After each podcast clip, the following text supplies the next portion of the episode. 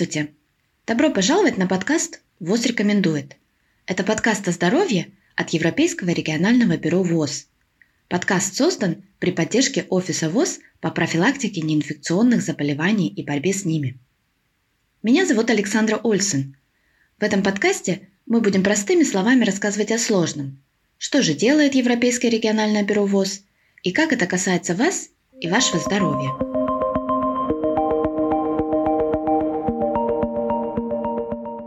Этот эпизод «Пора отказаться от табака». 31 мая ВОЗ и активисты в сфере охраны общественного здоровья отметили Всемирный день без табака.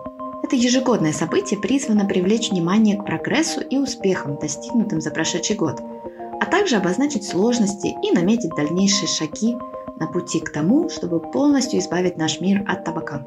Цель кампании этого года, проходящей под девизом «Пора отказаться от табака», поддержать 100 миллионов человек во всем мире, которые стремятся бросить курить.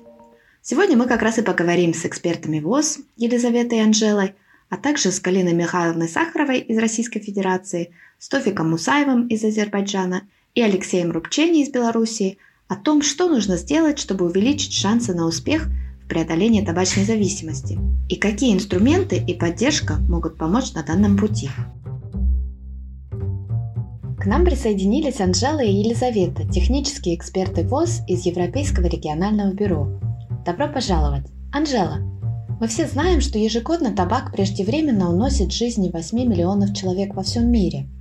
Его употребление приводит к развитию множества заболеваний. Все, конечно, слышали про рак легких, и многие знают, что курение вредит сердцу. А какой еще вред оно оказывает? Действительно, Александра, когда мы говорим про вред курения, рак легких – это первое, что приходит нам на ум. Но важно знать и понимать, что в реальности табак наносит вред практически каждому органу в организме человека. Например, употребление табака вызывает более 20 видов онкологических заболеваний. Он повышает риск развития сердечно-сосудистых заболеваний и диабета. Вы знали, например, что у каждого пятого курильщика развивается хроническая обструктивная болезнь легких?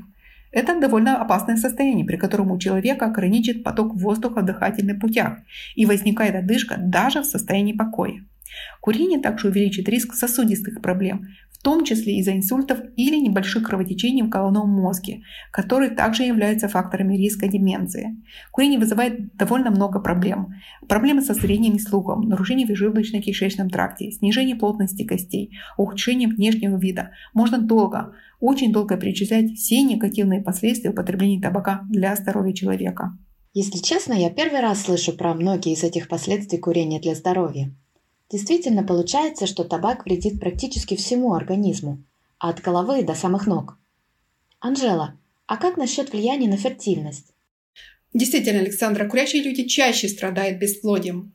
Таким образом, отказ от курения, а, а также отсутствие пассивного курения помогут устранить один из факторов риска, связанных с проблемами с наступлением беременности, с преждевременными родами, рождением детей с низкой массой тела и выкидышами.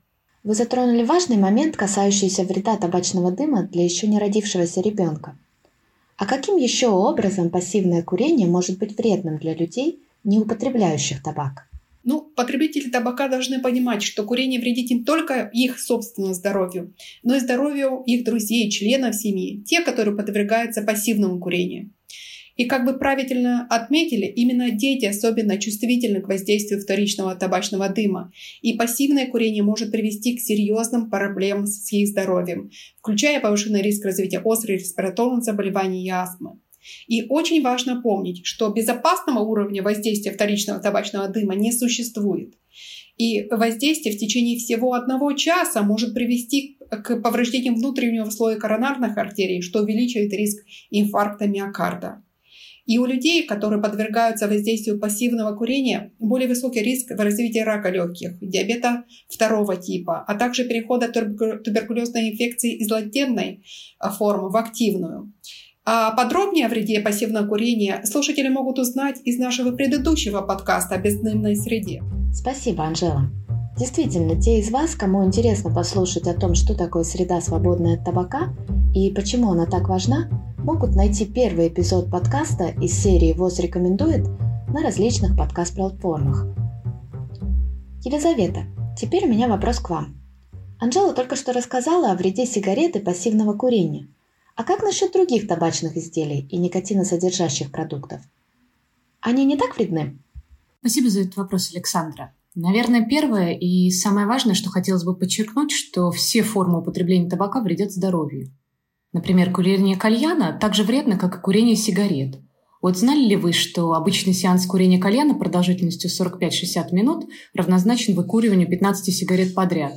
Или что за один сеанс человек может вдохнуть столько же дыма, сколько курящий человек э, вдохнет, выкурив 5 пачек сигарет? Серьезно? 100 сигарет? Именно.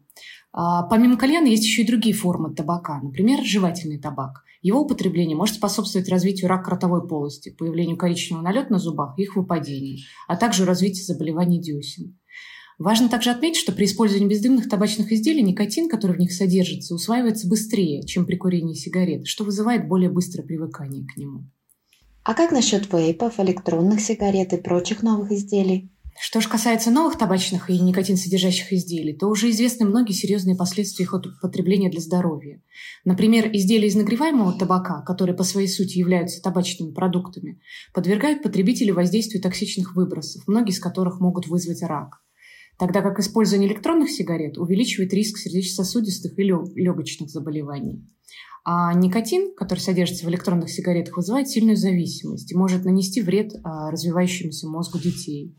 Поэтому я повторюсь, употребление любого вида табачных изделий ухудшает здоровье и вызывает тяжелые заболевания, а никотин, содержащие продукты типа электронных сигарет, также вредны и небезопасны. Елизавета, раз уж мы начали говорить про электронные сигареты, насколько я понимаю, они часто позиционируются как альтернатива традиционным продуктам и, возможно, даже как способ отказаться от курения в целом.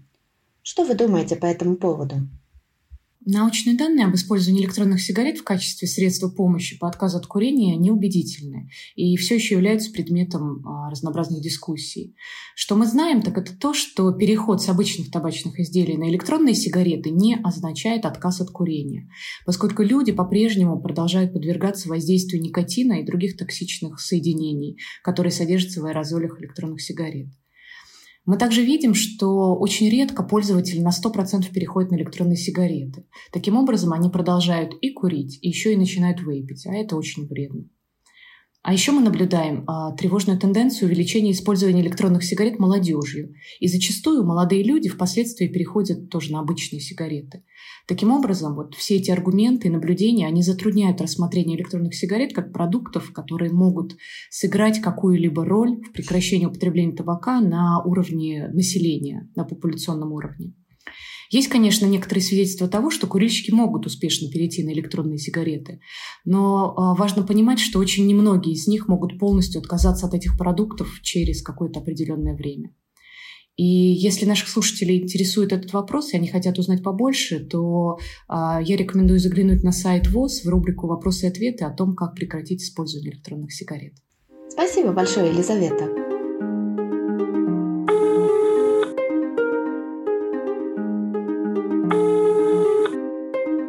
Продолжение темы мы сейчас поговорим с Галиной Михайловной Сахаровой из Российской Федерации.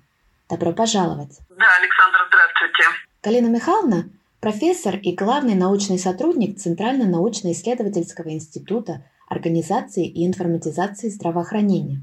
Профессор Сахарова участвовала в разработке федерального закона 2013 года о борьбе против табака, который был признан одним из самых всеобъемлющих антитабачных законов в мире – 2019 году Галина Михайловна стала лауреатом премии Всемирного дня без табака, награды, присуждаемой ВОЗ за выдающиеся достижения в области борьбы против табака. В последние годы приоритетным направлением ее деятельности является лечение никотиновой зависимости, и она возглавила разработку порядка оказания медицинской помощи взрослому населению по прекращению употребления табака и лечению никотиновой зависимости. Галина Михайловна, Какая стратегия была реализована в Российской Федерации для изменения той устоявшейся практики в системе здравоохранения, где психиатры-наркологи и психиатры несут исключительную ответственность за лечение табачной зависимости? Э, стратегия, которая была разработана Министерством здравоохранения, она основана на патогенетическом воздействии табачного дыма и аэрозоля, никотин содержащих продуктов на весь организм э, человека. Она приводит к развитию не только зависимости, но и развиваются болезни практически всех органов и систем человека. Поэтому отдельно рассматривать эти болезни э, нельзя, неэффективно. И надо лечить курящего человека в целом. Поэтому либо психиатры-наркологи должны освоить внутренние болезни, либо врачи терапевтических специальностей должны научиться лечить никотиновую зависимость. И в стратегии как раз был реализован именно второй подход, поскольку хорошо уже проработаны техники когнитивно-поведенческой терапии, эффективные фармакологические препараты для лечения никотиновой зависимости, среди которых есть э, даже э, безрецептурные. Э, и все это дает возможность врачам терапевтических специальностей легко освоить вот эти подходы лечения никотиновой зависимости применять в комплексном лечении. Ну а психиатры, наркологи, конечно, в основном э, будут заниматься пациентами, у которых курение табака привело уже к развитию серьезных психических расстройств. Хотя, конечно, на всех уровнях они э, также будут привлекаться, как и врачи терапевтических специальностей. Министерство здравоохранения сразу практически после э, внедрения федерального закона номер 15 угу. была сформирована рабочая группа, в которую вошли и э, терапевты, ну и пульмонологи, и Э, наркологи, конечно. И, э, ну да, это заняло время, потому что это нужно было изменить вообще понимание, да. Э, нужно было изменить подходы, но и до сих пор в МКБ-10 эта болезнь остается в разделе психических расстройств, но хорошо у нас наркологи и врачи терапевтических специальностей смогли договориться, понять друг друга, ну и вот в итоге в 2018 году были приняты клинические рекомендации э, по синдрому зависимости от табака, синдрому отмены табака, которые были представлены от двух э, медицинских сообществ. Это Российского респираторного общества и Ассоциации наркологов России. То есть это впервые вот такое сотрудничество врачей mm-hmm. привело, в общем, к созданию качественного новых, новым подходом вообще клинических рекомендаций. И по вашему мнению, какие инновационные решения содержатся в новом порядке и как они помогут улучшить наличие и доступность поддержки в отказе от употребления табака и никотиносодержащих продуктов? Новый подход, он э, сразу по нескольким направлениям улучшает медицинскую э, помощь э, по лечению табачной зависимости, никотиновой зависимости по нескольким причинам. Ну, во-первых, вовлекаются врачи терапевтических специальностей, которые часто в своей практике сталкиваются с курящими врачами, когда лечат эти болезни, вызванные курением табака. То есть увеличивается предложение медицинской помощи, ну и охват населения, если не так выразиться, э, этой помощи. Кроме того, очень важна мотивация э, пациентов, курящих пациентов к отказу от курения, поскольку есть зависимость.